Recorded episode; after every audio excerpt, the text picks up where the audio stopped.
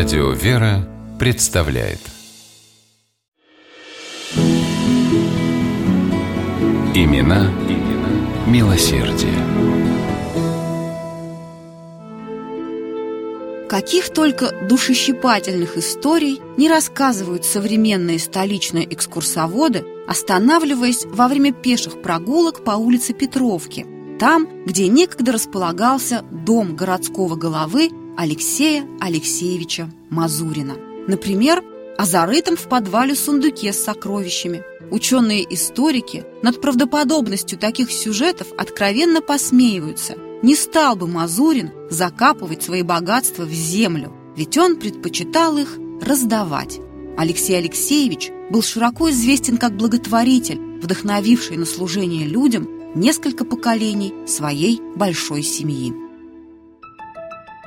Алексей Алексеевич щедро вкладывал личные средства в восстановление здания гостиного двора, разрушенного во время наполеоновского вторжения в Москву в 1812 году. Много жертвовал монастырям и храмам.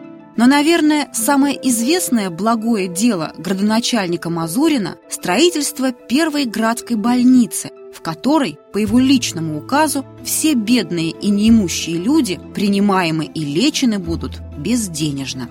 К примеру родственника последовал и другой известный благотворитель из династии Мазуриных – Николай Алексеевич.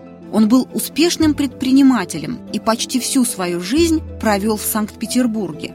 Но все же большинство своих добрых дел посвятил городу, в котором родился – Москве.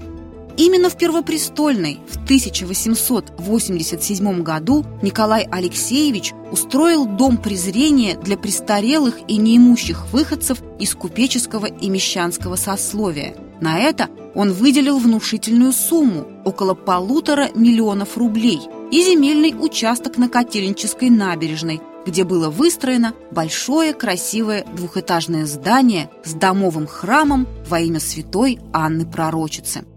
В Мазуринском доме презрения на полном содержании одновременно могли находиться более ста человек.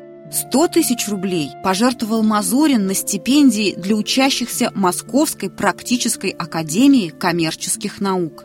Николай Алексеевич оказывал постоянную щедрую помощь Московскому Покровскому монастырю и многим другим храмам и обителям, как в Первопрестольной, так и за ее пределами. В своем завещании он оставил церкви часть своего состояния. Еще одну его часть, полтора с лишним миллиона рублей, Мазурин пожелал употребить на строительство в Москве дома бесплатных квартир. Его последняя воля была исполнена преданными друзьями, купцами из не менее известной династии Морозовых. В 1907 спустя 4 года после смерти Николая Алексеевича, в Алексеевской Слободе был построен пятиэтажный дом на 157 квартир, рассчитанный на проживание 500 человек. Полностью обставленные квартиры с кухней, горячей водой и отоплением бесплатно предоставлялись беднякам, вдовам, матерям-одиночкам. Тут же при доме располагалась баня и прачечная – а также школа для детей-жильцов. Это здание и здание Дома презрения сохранились до наших дней. Наверняка мимо них сейчас проходят маршруты столичных экскурсий, а значит, есть отличный повод вспомнить о Мазуриных, людях с добрым сердцем, спешивших помогать тем, кто был рядом с ними. Имена, имена милосердие.